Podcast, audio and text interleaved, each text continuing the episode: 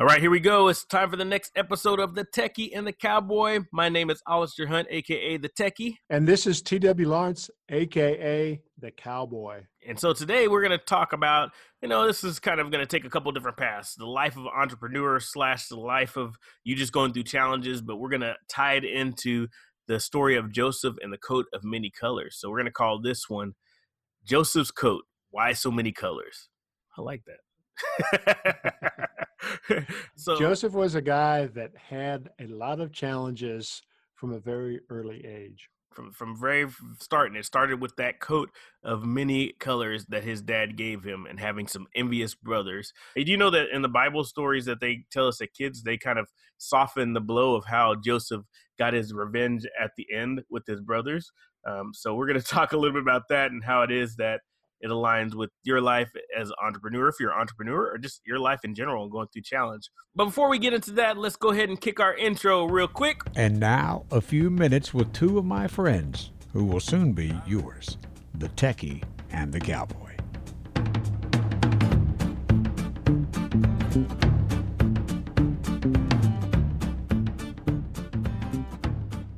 All right, so we're back, and now we're talking about Joseph and the coat of many colors and how it aligns with our life as an entrepreneur, and also how it is that aligns with just life challenges in general, right? Both T W and I are, are both entrepreneurs in our own right. And even this podcast is a little bit of an entrepreneurial uh, adventure that we're doing as well, right, T W? Yes, very much so. But part uh, of it, so, part of it, labor of love, part of it, entrepreneurship. But just to give you a point of reference, because it's always a good idea to go back and read the story. I think it's an awesome story. Genesis thirty-seven three is where it is that it comes from. And, it, and the story, this is kind of the Cliff Notes version, but, you know, Jacob was Joseph's father, and uh, he had eleven different sons. And the, another son was born to him by his wife, Rachel, Uh, who Jacob really loved. But soon after it is that the baby came, Rachel died, and Jacob was filled with sorrow. So Joseph, because he was so much younger than all of his other brothers, and because it is that he was a reminder of Rachel, kind of was favored by Jacob, right? So, and, and part of this favor, Jacob gave Joseph a robe or a coat of bright colors, which is somewhat like a long cloak with sleeves. And this was to kind of show his favor for him. So this already created some static with the older brothers. And the older brothers, they were not necessarily the good kids on the block. They often did really wrong things. And and Joseph, on the other hand, would uh, was kind of the goody two-shoes. He did all the stuff. Good, faithful, and thoughtful is what it is that it says in the scripture that he was. And he would always tell on his brothers, which also made them very angry. So you got this favorable kid inside of the family, right? He's doing what's right. And then he's also telling on the people who's doing what's wrong. Does this sound familiar as a as a person inside of life? Maybe it is, even if you're on a job, you feel like you're doing the right thing and you're doing what's supposed to be done, and you got some people that aren't doing it. And then if something happens where you end up having to tell, then you become the, the one that they take target at. You experienced this before, T W? Yes, it's very apparent that in a work organization, whether you're working for a big company or you have your own business and you're dealing with suppliers and customers and the and the people that you know, it's quite obvious that there are people who go out of their way to take pot shots at whoever the leader is, the most favored person, whatever, because they are not there. But it really does them no good because they really can't ratchet themselves up if they can't produce. And so the temptation is to be able to either go along with it so you can be part of the status quo and be a part of the cool kids, or you end up having to be put in a situation where you might have to uh, give some of these people up, right? Which is not going to make you the most popular kid on the block. Well, think about all the stories that we've ever heard about kings, particularly in, in Europe, that somebody was always conniving to overthrow them. And quite often it was their own family, their sons, to turn up. So being number one is no guarantee of being long-term success. You just got to keep watching out for whatever that is. The king, by his designation, would be easy to see. In this case, Joseph, because he had the coat, he was the baby of the family, and it was obvious because of this gift and it being so showy that he was favored by his father, which made him the big target. On the back of that coat of many colors, there probably was, you know, some concentric rings, you know. But, target on the back of the coat. Yes, and a, and a kick me sign on it. So the, the kicker, the thing that kind of tipped the, the whole scale not in Joseph's favor for the brothers is that Joseph then had this vision and this dream. And in this vision, in these, actually it was two strange dreams. And he told his, his brothers and his father about it. And being as naive as he is, being the baby and being young, he probably thought he was doing this innocently and just excited about the dream that he had. So the first dream, it said that he dreamed that they were out in the field binding sheaves. And then suddenly my sheaf stood up and all your sheaves came around and bowed down to him. Right? And the brothers got mad. They're like, does this mean that somehow you're going to rule over us and that we're going to have to bow down to you? And Joseph kind of, you know, blowing it off. I was like, okay, it was just a dream. But then he had a second dream. And he goes back and he tells them about the second dream. He said, this time he saw the sun, the moon, and even the stars all come and bow down to him. And even his father got frustrated this time and said, hey, I don't like these kind of dreams. You know, does that mean that both I and your mother and your brothers are going to come come and bow down to you as if you were a king? And so this kind of started the whole friction between himself and the brothers. So I, I kind of align this with, the, as an entrepreneur, sometimes you have a vision for your success. You can picture it. You can feel it. You everything in your bones said that you're going to be successful. Even if it is that you don't know how it's going to happen, you have this vision for what it is that you want to be able to accomplish, whether it's a business or an idea, or whether it's just something in your bones that said that you're going to be successful. And you want to share this with people because you're so excited about it. But there's dream stealers out there that because they don't have the vision and because they can't picture themselves being a part of your vision, will try and steal your dream from you, or they'll try and crush your dream, or they'll try and turn your dream to make it sound like it is that you are going to be more successful than them, or that you have something that they don't. So it's, you have to be real careful with who it is that you share your dreams and your goals with, because you don't want those dream snatchers to be able to, to snatch them. Yeah. So, and a part of that is you have to be careful to whom you share this stuff and how you share it. Obviously, because of his age and inexperience, he gushed all this stuff out thinking, this is really great. Don't you guys think this is great? He had no means, maturity of filtering it through the process of, wow, I could alienate some people if I do and say this because they're going to take it the wrong way. I can tell you in, in one of my businesses, you know, as you know, I'm an author. And when I write material, I will write it in a certain way with certain vision in mind and come to a certain end. And there are people who have read that and they tell me feedback. I'm going, what story have you been reading? Because that wasn't my story. Where did this come from? I had a lady one time tell me about my what my intention was when I wrote it. And at first I said, well, to myself, that's pretty presumptuous because you would think that I know why I wrote it, but no, I was wrong and she was right. So not everybody understands things, and dreams in particular are very hard. They're very personal. And yeah. So some information you just keep to yourself and keep on trucking. Yeah. And then whenever it comes to fruition, people will understand what it is that you had in, in your vision, you know, or once it is that you get closer to your dream, they'll be able to see what it is that you maybe have uh, had on your mind the whole entire time. So here's Joseph, you know, he has these dreams, he has these visions. The brothers are sent off to be able to go uh, herd the flock or to be able to tend to the flocks. The father trusted Joseph so much that even with him being a young boy, he sends him on this long trek to be able to give them a message, uh, which was a big deal for him to be able to make this trek by themselves, because not a lot of people did this. But they see him coming from far because of the coat of many colors, and this is whenever they plot that they're going to kill him. They hate him so much, and they hate who it is that he stands for. And the coat, he's seeing them from afar with the coat, just I guess was just another reminder of what he was and what they weren't. And the fact, I'm sure, that he made this trip by himself and that dad trusted him to make this trip by himself was even more of a, a thorn in the side. So they plotted together to be able to kill him. Which is kind of interesting, considering the customs of the time. The firstborn son usually was in a favored position financially to take over the estate of the family, and the other guys were just kind of left hanging in the wind. And Joseph was was number eleven, so he was a long way down the food chain. Yeah, and not only that, well, I think it had a lot to do with the the wife that was was passed. I think the father kind of projected his love for the wife on Joseph, and that, that had a lot to be able to do with it. Now, the, here's the thing. Jo, one of his brothers, Reuben, was actually, you know, a little bit nicer when it came to Joseph. So, uh, you know, he was trying to convince them not to be able to do it and not to be able to kill them. So they decided that they were just going to throw him in a pit instead.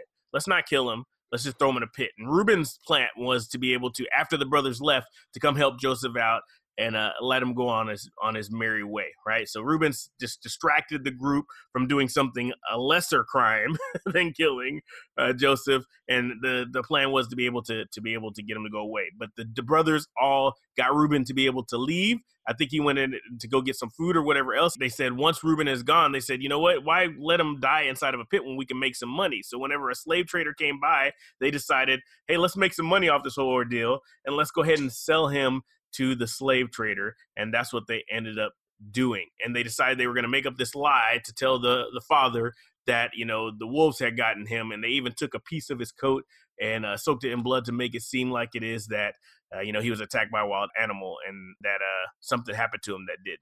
Uh, that's very akin to a, a situation that I had where I worked for a guy who was kind of like that. He was he was a young superstar, and he threatened many of the people that were at his level a little above because they knew that if he stayed there, one day he would be their boss. So one of them actually construed to inform a headhunter that he was the perfect candidate for a job at another company. And he eventually did take that job. So they got rid of him effectively. The same thing as selling him to the guy with the camels. So he was gone.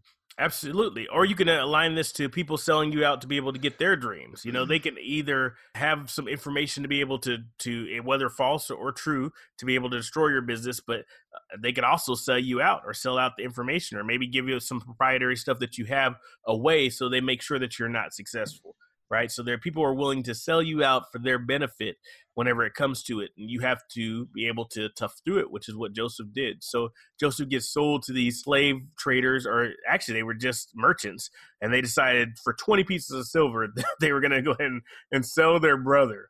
Right. And, uh, and so they took the coat back to the, the father. And here comes the next part of Joseph's story. So after Joseph's brothers sell him to these merchants, he ends up being underneath the guy who it is that takes to him because he's such a kind, again, he's a good boy. So he's a kind kid, a good boy. And he's actually a beautiful, cheerful, and willing in his spirit. So he's still cheerful. Even in his situation, he's cheerful and willing in his spirit. And his master actually became very friend to him and made him number two in his house. He actually placed him in charge of his house and everything in it. He comes over all of his affairs and even over his fellow servants. But the master's wife, who was at first very friendly to Joseph, became his enemy because Joseph would not do wrong in order to be able to please her. She wanted him to commit adultery with her, and he said no. So so here he is trying to do the right thing again. He's worked his way up to number two. He's over the house, and he's over all of the affairs. The wife decides that she wants a piece of Joseph. Joseph says no and tries to do the right thing by it. And she decides, because she's so embarrassed, that she's going to flip it and make it sound like Joseph attacks her and ends up getting being put in jail. So again, he finds himself from the top to the bottom of a situation. So it just shows the ups and downs that you go through as entrepreneurs. I mean, now you've had a little bit of success. You feel like you're on top and something happens that sets you back. When I was, uh, I guess, well, I turned forty when this episode happened. I was working for a, a company here in Atlanta, and there was some reorganization going on. We reported to a, an outfit in New York. They had some subsidiaries across the country in California. And the next thing I know, I was basically told, you can either go look for a job or you can go to California. So reluctantly, I thought, well, if I go to California and spend some time out there, I can find the job that I want, either in California, back here, whatever. But I remember on the way to the airport when I had packed up and I was flying out there to, to uh, start working, I thought, man, I am just been put in exile. This is terrible. I've been in Texas, in the South, all my life, and now I'm going to one of the biggest urban, unfriendly, crazy people out there. Plus you got Hollywood, you know, all this stuff. And I just, I just went out there with just such dread and such dread and such dread. Well, it turned out after a, almost a year that I flourished in the job. I met some interesting people, one of whom convinced me that, you know what you should do, you know, given that you're athletic and this kind of stuff. You know, we just bought this company, and part of the, the assets of the company was a condo uh, up uh, near the ski resort. Let's go up there and spend a weekend skiing. I said, I don't know how to ski. He said, well, it doesn't take very long. Anyway, and so that started my, at middle age on up, my life of skiing, which I thoroughly enjoyed. And I met a lot of fabulous people doing that. If I hadn't gone to California, I would have never learned to ski. To give you even more of a parallel, I mean, with uh, Joseph. So here he is in prison, and he still has a cheerful demeanor. So this is the common thread that you see around this whole story. No matter what situation he's in, he's always cheerful and happy and wants other people to do so as well. So in prison with him is the chief butler and the chief baker, who were sent there because the king was mad at him, basically, right? So the king of Egypt was mad at him, puts him in jail. This is common among that time. And these two men were actually under Joseph's care. So he waited for them, and because they were men of rank. So even in prison, he's having to wait on people who it is that are in jail alongside with him. And one day the, the chief uh, baker was really, really sad. And Joseph's cheery. And he's like, I want you to be happy. So what's wrong with you? And they tell them, each one of them said they had a dream. Right? And they talked about the strange dream, and they didn't know what it means. And basically, Joseph interprets the dream. And he says, the dream means that you're going to be able to get out of here, out of prison, go back and work for Pharaoh, and you're going to be back at his table again. But he said, the only thing I ask for interpreting these dreams is that once it is that you get out, you don't forget about me. Like, remember the guy who it is that told you you're going to be able to get there. And sure enough, it happens just like it is that Joseph says. They get out, and they go back, and they start working for Pharaoh. But of course, they forget about him, right? He's still in jail. He's waiting, and nothing happens. The the connection that he thought he had made, the hookup that he thought he had, is all of a sudden a dud because they completely one hundred percent forget about him. So this happens in business and entrepreneurship as well. You know, you find this door that you think is an open door, and you see it, and you have all these connections. Maybe it is that you even fashion your business around this opportunity, and all of a sudden that door slams shut in your face. And it's really tempting at that point just to be able to call it quits and say that maybe this is not for me, which Joseph could have done. I mean, now he's in prison. He helped these guys out. They made it back to the top. He could just say, I'm going to die here for the rest of my life and, and lose his cheery demeanor, but he does not do that. Well, the correlation to that is a situation where somebody has done like Joseph did. He helped somebody out. They effectively owed him a favor. He's waiting for it to happen. Nothing happens. Then all of a sudden, boom, the guy shows up, says, hey, you did interpret the dream. We need some dreams interpreted. You're the man, blah, blah, blah. To which Joseph could have easily said, oh, you need me now. You know, where were you for the last eighteen months while I was stuck in jail and you were eating, you know, off of Pharaoh's table? And and that's quite common. You, you see in things where all of a sudden a person from your past that you did some favors for comes because they need you, not because they're doing it out, out of friendship, love, anything, but it's in their best interest to help you, and you get helped in the process. So how do you weigh that? Should I go ahead and do this? Yes, I'm going to be helped. I'm being helped for the wrong reason, maybe. Should I go ahead and do it? Not. Basically, that's out of your hands. At some point, you could say, God made the situation that left them with the inevitable decision, I got to go get this guy to help me out because I know he's capable of doing it. And that's that shows you a little bit about Joseph's character. Still cheery and demeanor in all of these different situations. And what T W said exactly happened. Pharaoh had these dreams. He had all of his wise people that couldn't interpret the dreams. All of a sudden, the chief baker's like, ah, you know what? If I give, if I'm the guy who finds the guy, then that'll make me look better in the Pharaoh's eyes. So he said, I know a guy, but he's in prison. Can I go get him? He goes against Joseph. Like you said, Joseph could have said, absolutely not. But, you know, he brings him out. Joseph interprets the dream. Joseph tells him basically, he's like, look, you need to be able during the seven years of abundance, you need to be able to stock your pantries and prepare for the seven years of famine. Pharaoh says, since God gave you this vision, I'm going to put you in charge of all of it, right? So you go from being in prison, you know, wait for a guy to be able to give you a hookup. The guy needs you, brings you out, you interpret the dream. And Pharaoh says, you did such a good job. I'm going to put you in charge of everything, right? And so now Joseph not only gets them through the years of abundance, just like it is that he he uh, prophesies, but he also has enough and has enough foresight to be able to get them through the seven years of famine. And this is where the story starts to come full circle. Yes, but most importantly, all the trials and tribulations he'd had up until that point prepared Joseph for the opportunity that was laid at his feet. And if he had said no at any different point, if he hadn't gone through all the challenges that he had went through, there's no way it would have lined up for him to be number two to Pharaoh over everything, right? If he had said, you know, if he hadn't been thrown in the pit, if he had escaped the pit, if it is that he hadn't been cheery as a slave and moved up in that ranks, he wouldn't have been thrown in jail. If he hadn't been a, a servant in jail to these guys and interpreted their dream, and they went back and they forgot about him, that wouldn't have happened. And if he hadn't said yes when they came back and said, I need you now, and interpreted these dreams anyways, any of those little dominoes inside of the chain had been taken out, it wouldn't have worked. So as an entrepreneur, you're going to go through all of these different challenges and uh, all these different things that are going to happen to you, but all of them are necessary for you to be able to get to your end goal. That's kind of how I line that up. So to wrap the story up, he's number two. During this time of famine, his brothers, of course, run out of food, and his dad, and they come and they don't even recognize him because now he's grown up. You know, it's been several years now. And not only that, he's in this position of authority. He decides to give them a little bit of a test before it is that he tells them who it is that he he's at. And he makes them jump through a few little hoops before it is that he tells them that he's, uh, you know, Joseph, the guy that she threw into the pit. So he does some tests with them and finds out that they're really sorry for what it is that they have done.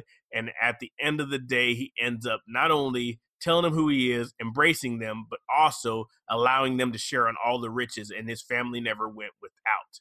As an entrepreneur, whenever you finally reach your vision and finally reach your goal, there's going to be those same people who it is that maybe slighted you or doubted you or were those dream stealers that all of a sudden come back and need your help. And you have to make a decision on whether it is that you're going to turn your back towards them and say, hey, hey you, you did me wrong, so I'm going to do you wrong. Or if it is that you're going to be able to show forgiveness and be able to uh, allow them to to be a part of what it is that you're going to do. I was thinking about that. I was going to like, mm, I'm not sure I could have pulled off what Joseph did. There's some people, you know, I'd, I'd like to settle the score a little bit more before I let them off the hook. And the funny thing is, is that he actually did, you know, make him jump through a few hoops. So he got his little, his digs in there too. But at the end of the day, he said, you know, God has provided me with all of this, which shows, again, to, that says a lot to his character. God provided me with all of this. So who am I to be able to hold this back from my family?